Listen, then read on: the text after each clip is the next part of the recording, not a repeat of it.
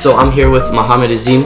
He is the CFO of a school board here in Canada. I love to ask him some questions and get some inside uh, views of the school board and uh, what they're doing to help kids, or maybe what they're doing to not help kids. What does it look like inside and behind closed doors? Thank you very much for being here today. A few questions I'd like to ask you. First one I'm going to start off with is um, you're at a very high position within the school board and a lot of students want to get to a high position wherever that is.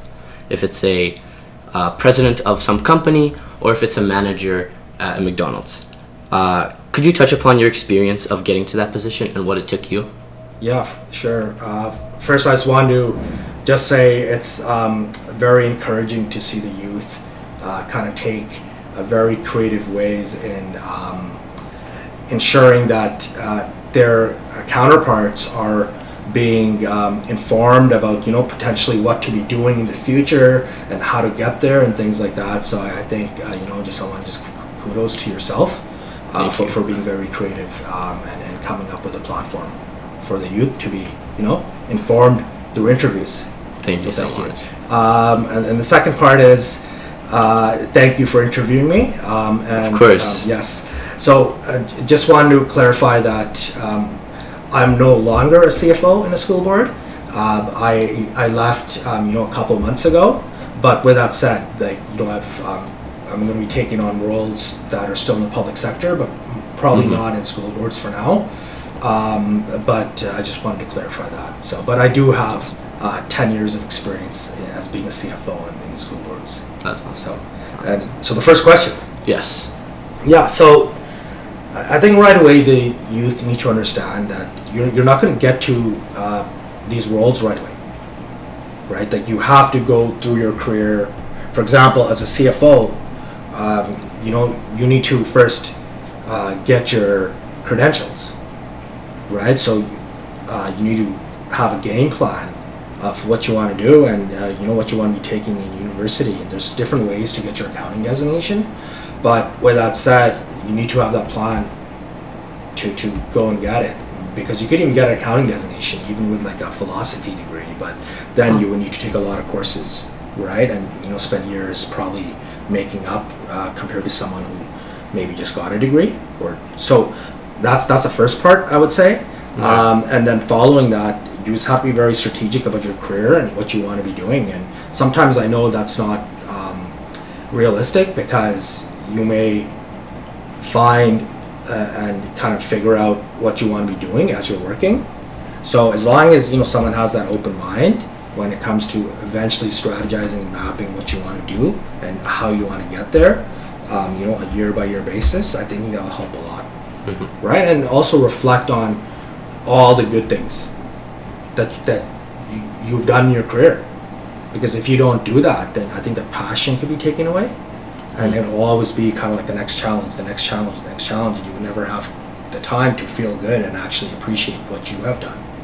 okay So, uh, how I've gotten to the CFO Yes. role um, was basically, you know what, I, I rolled up my sleeves. I, I kind of took that traditional route, got, the education, got the got the accounting degree, spent um, you know uh, a, a- a couple of years in uh, public practice and uh, you know doing my articling, etc.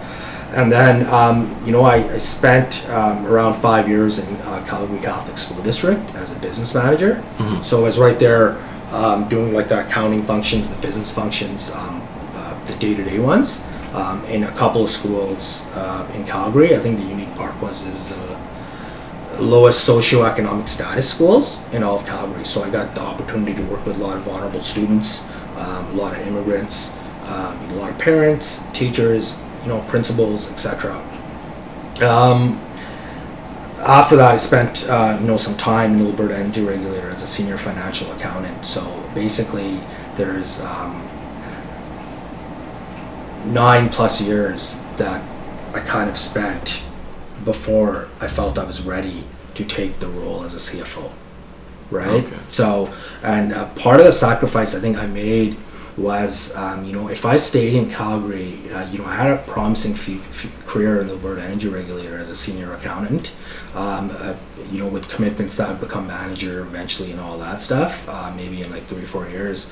But uh, you know what? I think being uh, a, a later years millennial, like I wanted it right now, right? So I made some sacrifices. Uh, so I spent uh, five years in Wild Rose School Division, uh, which was um, in the middle of uh, Alberta, basically, Okay. um, in a community that's not as you know, it's not a big city uh, where you wouldn't have a lot of personal time in your off hours, and spent a long, a lot of long hours. Uh, you know, doing the work there, but I also enjoyed my weekends too, and got to spend it with my family right? And then you know I got the opportunity and um, you know to move to uh, coastal British Columbia, where I spent um, over three years in Sea Sky School District in the same chief financial officer role.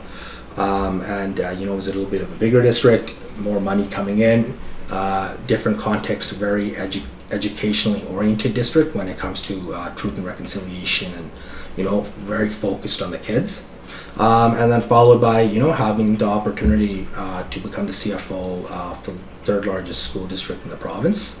Uh, you know, uh, but that just didn't come right away. That came from years and years and years of work and also sacrifices too by, by working in smaller communities and understanding how to lead from a financial perspective a school district. Right. So, you can't expect it to come No. right away. no, There's steps you got to take to Yeah. get there. yeah, Um, I heard that the that the government would kind of try to quiet you down, censor you if you said something against their policies. That could be just a rumor, could be true. Uh, wanted to ask you if, while you worked as a CFO, if the government made any policy related changes, um, do they let you express your opinion about it, or uh, would they uh, try to censor you? yeah. I think that's really up to uh, the culture in uh, the school districts. Okay. and, and the governing culture. Um, so in two of the three districts I've been in, uh, when the government did something and it might, might have been uh, impactful in a negative way uh, to the students, absolutely we were vocal. During during uh, uh, one-on-one meetings, during um, you know uh, group meetings with like for example superintendents or secretary treasurers, um, during uh, trustee meetings, during board meetings, uh, you know with the media, absolutely.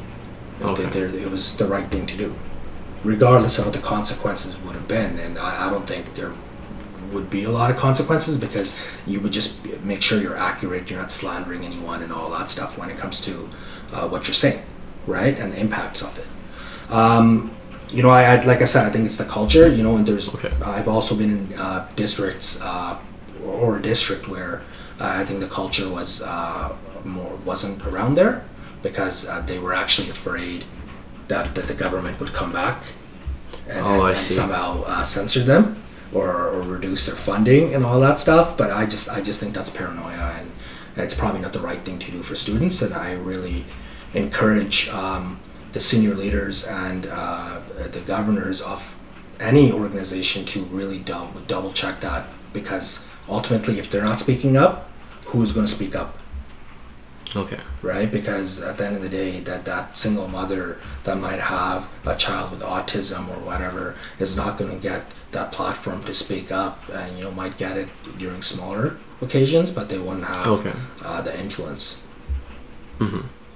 Uh, could you talk a little bit about uh, union and seniority and how does that work? yeah so um, you know I- I'm, I'm just going to first admit that I'm, I'm not an expert in unions and seniorities. Like I've, I've worked with many different unions.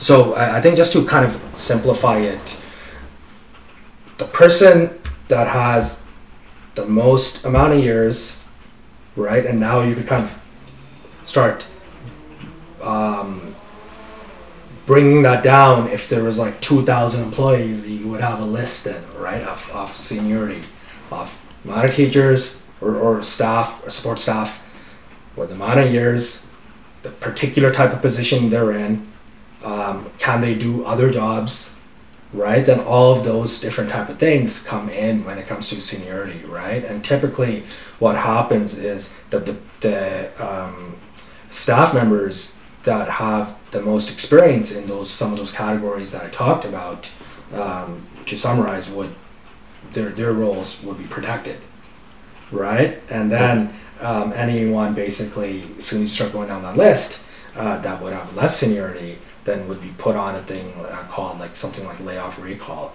where you know what, temporarily they may not have a role, Okay. but then um, they may get a role uh, like a month later when kind of every the entire system's kind of flushed out um, because it's very complex because you would have to cater towards the people with the most amount of experience and most amount of years first um, within that union and that role.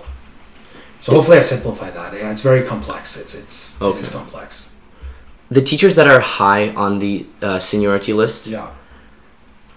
is there an incentive for them to strive to get students better, to teach better, to make the course more fun? Uh, because you know, if they're really high on the seniority list, they they don't have they don't have that push to keep them there. They know they'll be there even if they don't try their hardest. Is there any incentive to that? Yeah, so there are um, in districts that are efficiently run, there should be uh, things like growth plans and evaluations that happen on a regular basis, right? Um, for example, evaluations are something that happens every three to five years, Okay. um, and actually assess how a staff member is doing, um, and then a growth plan uh, typically should happen every one to two years, and you should be, you know, everyone should be doing that, and that kind of helps you keep your professional development skills up, and also it helps you align to kind of the learning plans of uh, that this particular school, right? So um, I think that's the route. And uh, you know, in school boards, there, there is a lot of money. I can't uh, specify how much of a percentage, but there is still a significant percentage that's allocated to each school um, for each staff member for their professional development. Um, and it's supposed to be for these type of things that you're talking about. In your opinion, how could the system work better for those teachers that are low on the seniority list and that want to uh, fulfill the kids' needs and uh, want to make their course really, really interesting? But because they're low on the seniority list, they don't get treated as well, and their pay, I would assume, is uh, lower.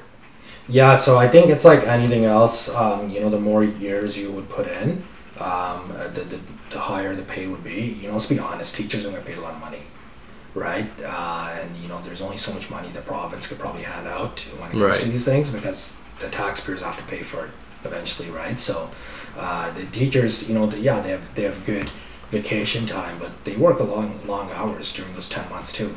That kind of earns that, right? And they don't make a lot of money. Um, but uh, things like anything else, you would have to uh, just work your way up, and as the years progress, and you know you've uh, achieved that grid or whatever it might be, you you make more money eventually.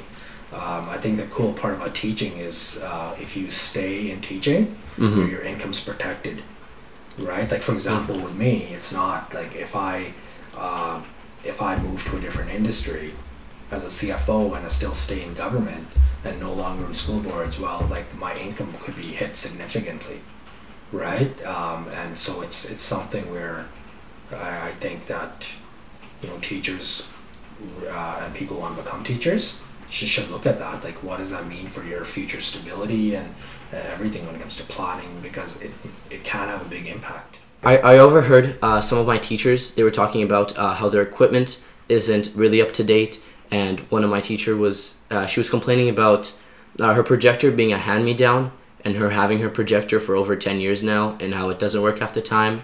And she was talking to my other teacher that had the exact same issue. Um, and then they both agreed that they'd make a complaint to the school board. How do those complaints how are those complaints processed? Or are they ignored? Or uh, do you does does the school board take time and look at every single complaint and try to figure out how that how how to how to make how to make kind of everyone's equipment better Yeah, that's a good question. Um, so I think it's it's challenging because there's a lot of uh, competing priorities uh, that, that are happening, right? But with that said, what you're describing to me uh, doesn't sound acceptable, right? Because I'm assuming the teacher's projector is failing um, half the time, um, you know, she's not going to have the visual aids to to uh, teach in the classroom thoroughly, or actually show the kids uh, when they're on their laptops or whatever, kind of what to do, or you know, or kind of her version of whatever you guys are working on, or, or his version of whatever you're working on, right? Um, so I, I don't think that's acceptable, um, but I could see that there's competing priorities um, when it comes to uh, whether or not complaints are being sent to uh, the school board and whether the school board actually uh, takes it seriously. uh, I think it really depends on the volume of complaints, right? Because um, you know there is there needs to be separate uh, separation of governance versus operations, right? That means that the school board's job is to govern this this uh, strategic plan, the, Mhm. the bigger picture focus, uh, the financials, high level, of the district, and their own operations when it comes to their their code of ethics and how they should they should be acting. Um, and the operations ultimately the, when it comes to the details of now how you're going to be implementing that strat plan um, or uh, the, the bigger picture financials comes down to the senior leaders of um, the organization so with that said um, I, I think that right away there's a tendency for a lot of boards uh, to uh, redirect uh, especially very detailed granular questions or concerns back to um, the senior leadership team. The one thing that would change though and catch the eye of boards is especially if if instead of one teacher now there's 20 teachers or, or staff members or, or the public that are speaking up because now it's it's a political issue that could impact the governance of the system too. So um, I'm assuming that you're referring to Coquitlam School District in this example, right? Yes. Yeah, so in this example, um, I could uh, uh, picture Trustee Thomas um, going and uh, just letting the superintendent know, and uh, then uh, one of uh, the superintendent's directors replying back to this teacher and talking to them about what they're doing when it comes to technology and um, you know helping them understand kind of where they're at. Um, but I don't really envision the board having uh, a very uh, detailed role in this uh, question. But you know, with that said, I think it's also how the money is spent, hmm right? Like, uh, for example, um, uh, if if you're on the board and you're making, let's just say, thirty thousand dollars higher than every other, uh, thirty thousand or twenty thousand dollars higher than you know Surrey School District, which is the highest school district in this province hmm right? And uh, the, I mean, uh, enrollment wise, right? They have three times more students than Coquitlam uh, or Vancouver, which is 20,000 more students. And now Okay. you, as a trustee, are making 30,000 or $20,000 more um, than those respective uh, two districts.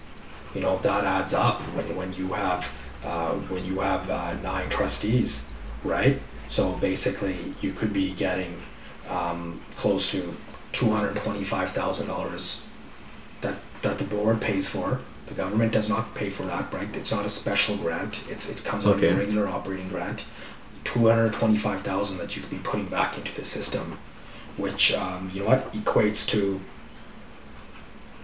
four EAs, educational assistants, or in this case, it could be equating to two hundred twenty-five thousand back to um, information technology equipment that's put back into the budget and Mhm. helping things like this, hmm right? So um, yeah, it really depends also how the money is being spent too, right?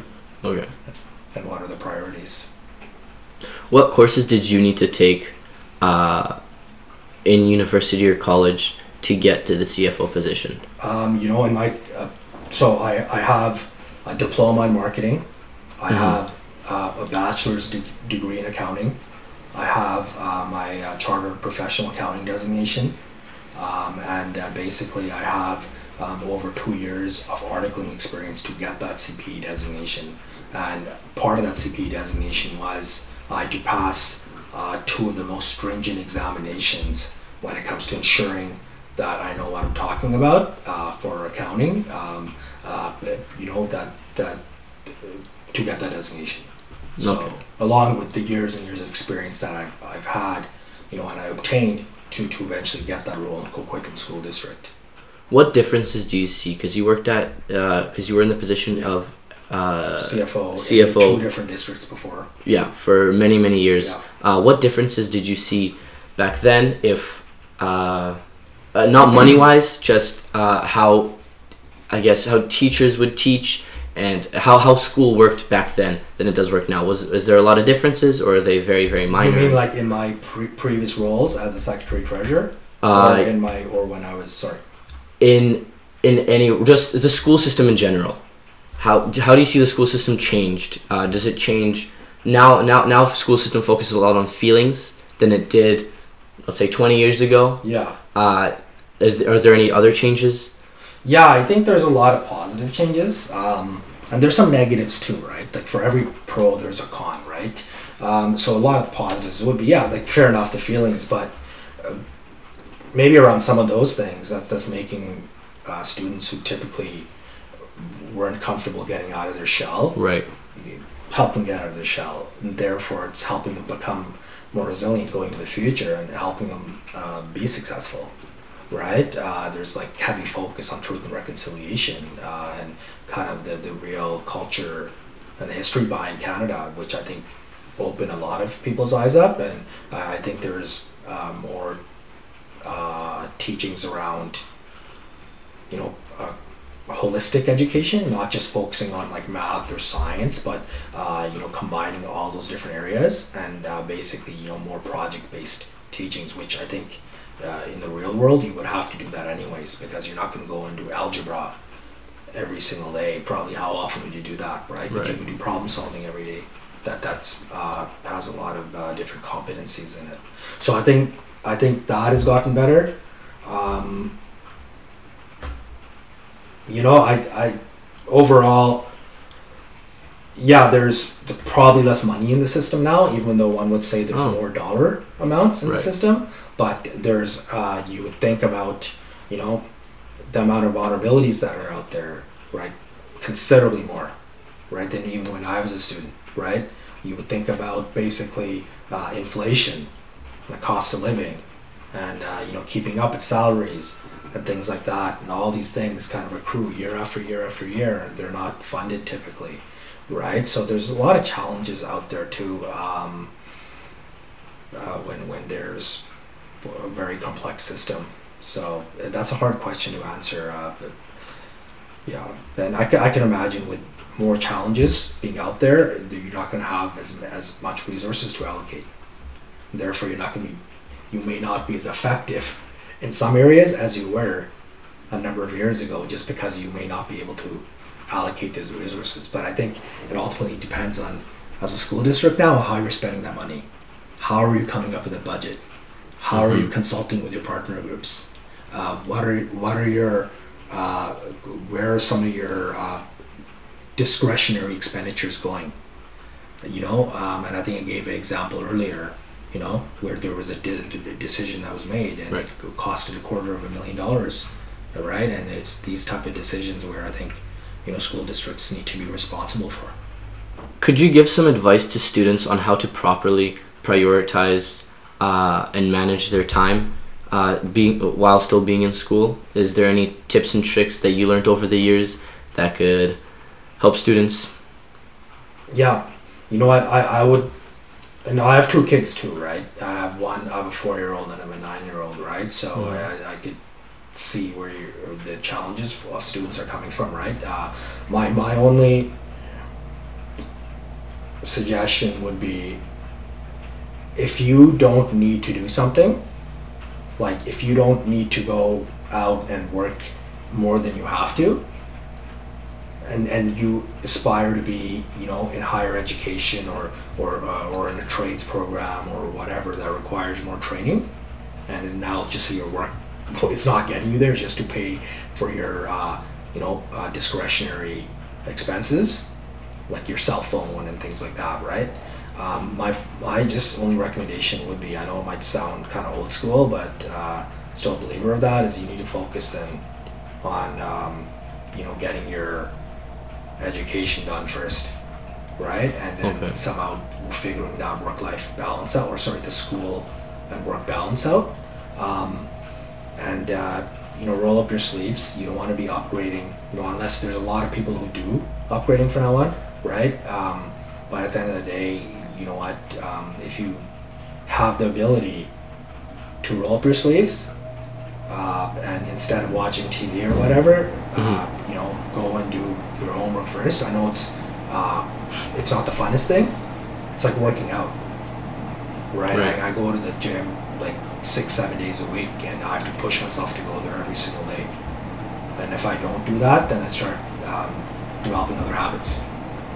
So I think uh, the kids just have to uh, look at that and just be like, okay, well, if you do that extra work and you have time to do that, uh, what would uh, kind of the benefits be to your outcomes, right? And then I think another thing would be, you know, just take some time off too when it comes to uh, for yourself, hmm right? And enjoy your childhood too, because at the end of the day, once you're done that, you're be working, then you might have a family, you might have other things, and then you're never gonna have that, that experience again that you did when you were a youth, right? So definitely that, that personal, you know, mindfulness, keep that there too.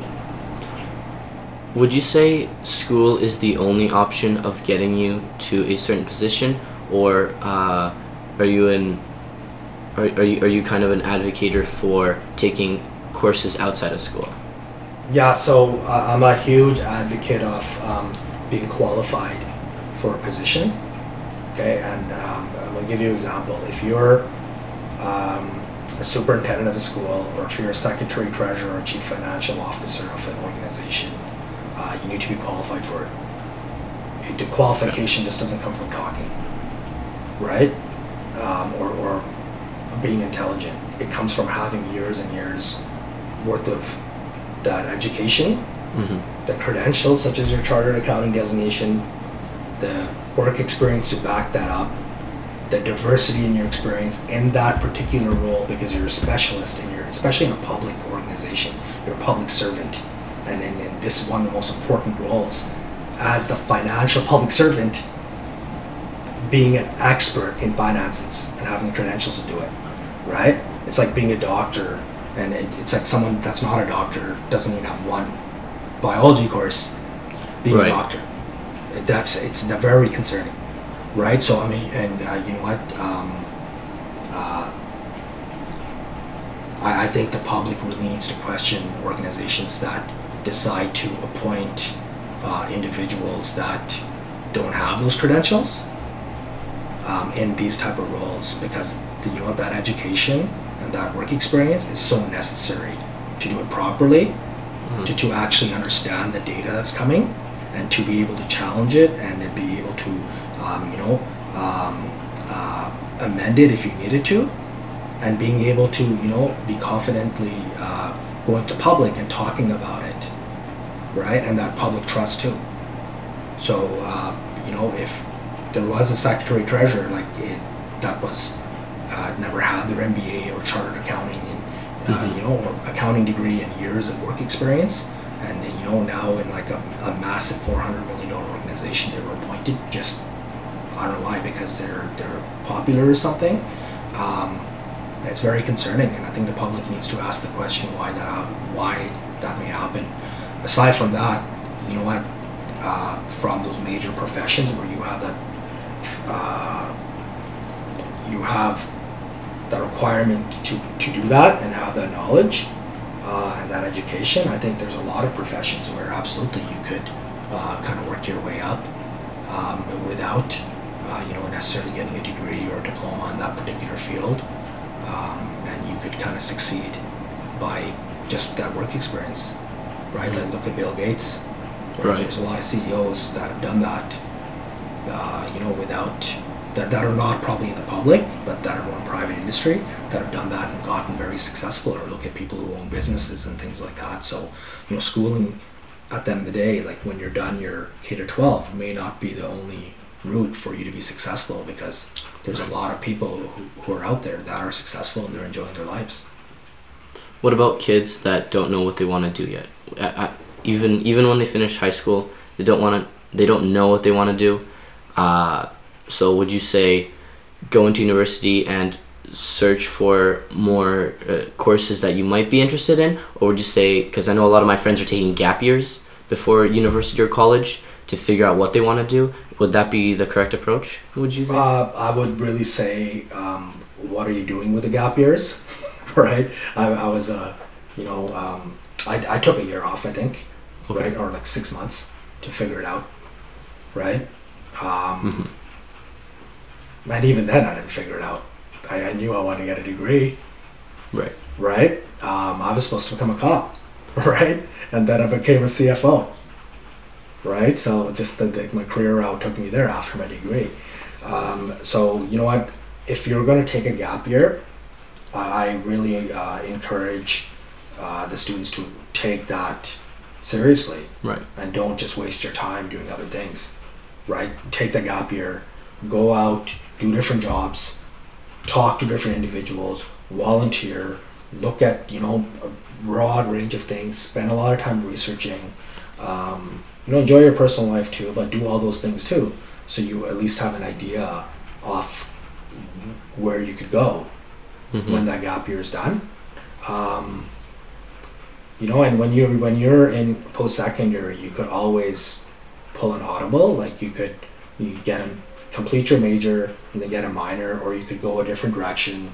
And you know, a lot of those electives would be transferable too. And just having that knowledge as a student, I think, would help a lot of the kids. But yeah, I recommend that if you're not, if you're confused in what you want to do, and your parents are like pushing you just to get go and enroll in school right away, um, and you have the ability to maybe do some reflecting right now, Mhm. or maybe in six months down the road from now or something like that, I, I recommend yeah you you may want to consider that, but you need to have that plan eventually if you want to go to school that you know to eventually getting back on track and going to school and making sure you're really figuring yourself out during that time. From your experience, Yeah. what courses do you think should be added to the school or made mandatory that you think are really important for anyone going into any position? Yeah, I think it's probably fun managing your finances. Like if CFO saying that, but uh, I, I think the fin- financial aspect of anyone's life Right. lives come in to play, right? And if you don't know how to manage your finances, if you don't, if you're not good at paying your bills, and you know you don't know what the consequences of that would be on your credit score and things like that, I think absolutely, you know, if there were courses that educated uh, the the youth on that aspect, I think it's just so key because uh, you know what Mhm. you, you need a credit card you need a mortgage eventually Right. you need a car loan uh, these aren't you know the, yeah they're discretionary items but they're very important in our society right and a lot of times jobs look at that too for no one um, that the second type of course I think uh, needs is absolutely imperative is uh, probably a wellness type of a course and it's a holistic Okay. wellness type of a course anywhere from you know uh, your mental health to um, you know mindfulness to physical uh, health and uh, the importance of having a good diet and basically nutrition and you know uh, uh, yeah, maybe implementing some physical working out or exercise programs in there too so you're developing good habits when you're younger and as you age you don't have to all of a sudden hit a wall and then you're doing it because your health is declined and stuff like that because no one really taught you any of those things. Um, yeah, and, like I, I think it would be really cool to see different experts coming into school uh, from different, just like how your Mhm. podcast is kind of doing. Maybe if you don't copyright your idea, uh, you know, just getting those experts to come in and talk about kind of their experience in their industry and you know, and being able to answer some questions from the kids, I think may open up a lot of eyes too. hmm Could you would you would you feel okay to talk about one thing you disagreed with in the school board and two things you agreed with? Yeah, absolutely. So, um, the in the majority of the school boards I've been in, there was a very student focused attitude. Okay. Okay, uh, and everyone was passionate. We were all passionate in different areas, but we were all passionate for the That's bottom good. line. Okay, um, and it was to improve the students' life chances. Okay, we're dealing with a lot of competing priorities, and you know when you uh, are out there with that passion, that attitude to do the right thing, but then you're dealing with competing priorities. You may not be making the, the, the best decisions that would make everyone happy all the time. So that's just part of leadership, right? You have to be able to uh, be resilient to that. Um, so th- those are the, the biggest things. So that's the first one. The second one is um, I think just um, you know uh, continuing to uh, make all students feel welcome, right? Right. Regardless of if you're uh, from Ukraine and you're an immigrant, or if you're a visible minority, or if you have a, or if you have um, you know. Uh, a, a disability or your sexual orientation or anything you said it's important Right. that you're, you're very uh, inclusive right because uh, you know we're all humans and at the end of the day you know what these these if we have harmful impacts in our childhood you know uh, just like how the first nations people had Right. you know when uh, uh, there were a lot of these kids uh, were in the schooling system it's going to have a lot of trauma throughout your lives hmm right? And it might take you years to get over that trauma, and sometimes you may not, right? Um, because it's just such a significant thing in your childhood and your upbringing. And if you're raised with that, how could you really get yourself over that, right? A lot of people do, a lot of people don't. So I think uh, school systems focusing on that is, is a good thing, but um, you know, I, I just think at the end of the day, it, all of it needs to go down one road still, and it just needs to be for the best learning and the best life chances, you know, and making sure that the kids are walking out more knowledgeable, have better skill sets, can go different directions in their career. Uh, from educational and a pedagogy standpoint, they know what they're doing getting out of that school system, or at least close to it Mhm. right? And I think in a school system where if majority of the kids don't feel like that, Right. then I think there's something wrong, and then it's broken. And you know, you need to, as leaders, roll up your sleeves and redo that strat plan. You, as the board and the governing body, need to do something about it. Um, you know, when it comes to uh, you being the governors of that organization, and what what is that role that in, that then, right? So I think all this is leading to the one thing where uh, I don't think uh, I agree with in particular sometimes would be uh, this is not in all the districts, but uh, I would say my experience would be this is in my most recent district and the, the biggest one I've worked in. hmm Um, it's the ability to responsibly govern. Okay, I'm, I'm going to give some examples. Um, you're being tasked to evaluate your staff. Okay, that's the teachers, that's the principals, that's Okay. probably uh, some EAs and even caretakers too, and your senior staff too, or your not, not just senior senior staff, but your you know your administrators and things like that. Being tasked to policy to evaluate them, come up with a growth plan. I- so one thing I don't agree with is if you don't lead by example as, as a governing body and you're not doing that yourselves. So one question I want to really relay out there is when was and for, for organizations to maybe see if they're they're um, effective at this and if whether or not they actually know what, what the public is kind of expecting out of them or what their concerns are aside from budget consultations and things like that. It's when was the last time you as an organization even though you have a policy around it um, have uh, evaluated yourself as a governing body so a board? Hmm when was the last time you evaluated Right. some of your senior staff? I think those are key because all these are related to uh, what i'm talking about when it comes to um, you know that organizational alignment and that leading by example from all levels right? And ensuring that you know even though you're dealing with competing priorities and all these different things but you're still as an organization for leading it you're leading by example and you're not having that you know that double standard or that that kind of that uh, clouds hanging over your decisions because you're not actually doing some of those things yourself right because then people may not be trusting the decisions that you're making right so so i encourage um, you know organizations uh, to to really reflect on that and, and, and see are they are they doing some of these things and then why are some of these practices there in place for for you to um, uh, that are kind of expected organizations to do. Mhm. Right. So. How do you think these evaluations should take place? Uh, you know what? There's typically, from my understanding, you know, um, I've, I've done, I've been involved in uh, evaluations in my career uh, throughout my career, right? Uh, so for governing bodies, um, you know, there's typically uh, best practices that, that are out there. For example, if it's for school boards, um, there's resources that are out there from the British Columbia School Trustees Association, right? Um, on how an evaluation should take place, what's the role of the public and your partner groups, and what's the, the role of, you know, um, how do you collect the information, what do you do with the information, how do you come up with the recommendations, what do the interview questions look like, what Right. should surveys happen, a lot of details out there, and how often should it happen, right? Um, so that's the first thing I recommend. The second thing is you need to ensure that you're own, you're living up to your own policies. For example, if you're an organization you haven't done your self evaluation, and that's Mhm. also public when it comes to the summary of that, right? Not all the nitty gritty, but that summary and the recommendations. Well, what are the good things we're doing? What are some of the areas of improvement? And what are the things we're going to focus on and how to get ourselves better? Needs to be public.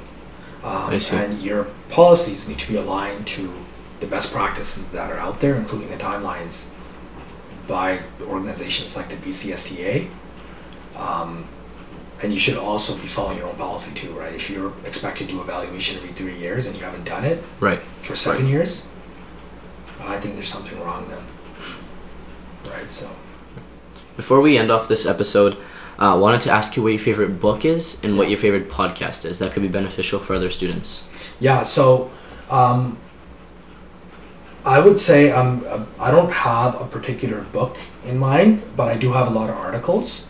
Okay. right? So I'm a I'm a I'm more of an article reader than than a book reader. So you know, it's anywhere from diver- diversity in topics, right? Like I, I don't just go into CPA website and read like or Harvard Business Review and just read like you know what uh, proactive leadership means or kind of like Right. what um, the how do you balance your personal and your um, you know work life right? I like to go out there and uh, you know read articles that are kind of expanding my worldview on different things. So i like to read about you know geopolitical situations. I like to Mhm. read health articles health and wellness. I Right. like to re- read business articles obviously. I like to read articles about like religion. I like to read articles about sometimes entertainment and you know cars and things like that right um, about traveling and how people's experiences kind of they felt going through you know traveling for maybe a year or whatever and going to all these different countries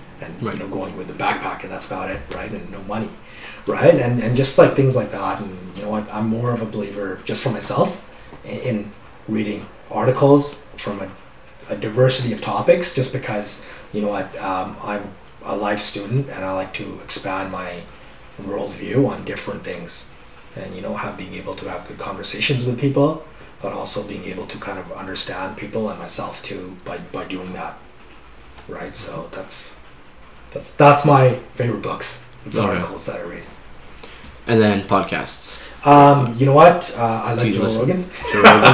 yeah I, th- I think everyone or a lot of people he's controversial but i think he's open and he's honest right. um, so yeah i'm a fan of joe rogan and um, Uh, what would your next step be after leaving the CFO position at the school board? Yeah, so um, it's becoming a CFO, and probably just for now, I want to, uh, I want to diversify my career. Like I've just 15 out of the 17 years I've put in K to 12, right? And the, you know the reality is I don't have to do that, right? It's not like I'm an educator where my entire career goes in one sector. Like I'm, I have a business degree and a chartered accounting designation, right? So I could be a CFO in uh, different organizations. Um, so Mhm. I've, I've been putting a lot of thought into that, and you know, just I think just my most recent experience, yeah, it was positive. There was a lot of growth, um, a lot of cool things. You know, very good team members, very passionate educators.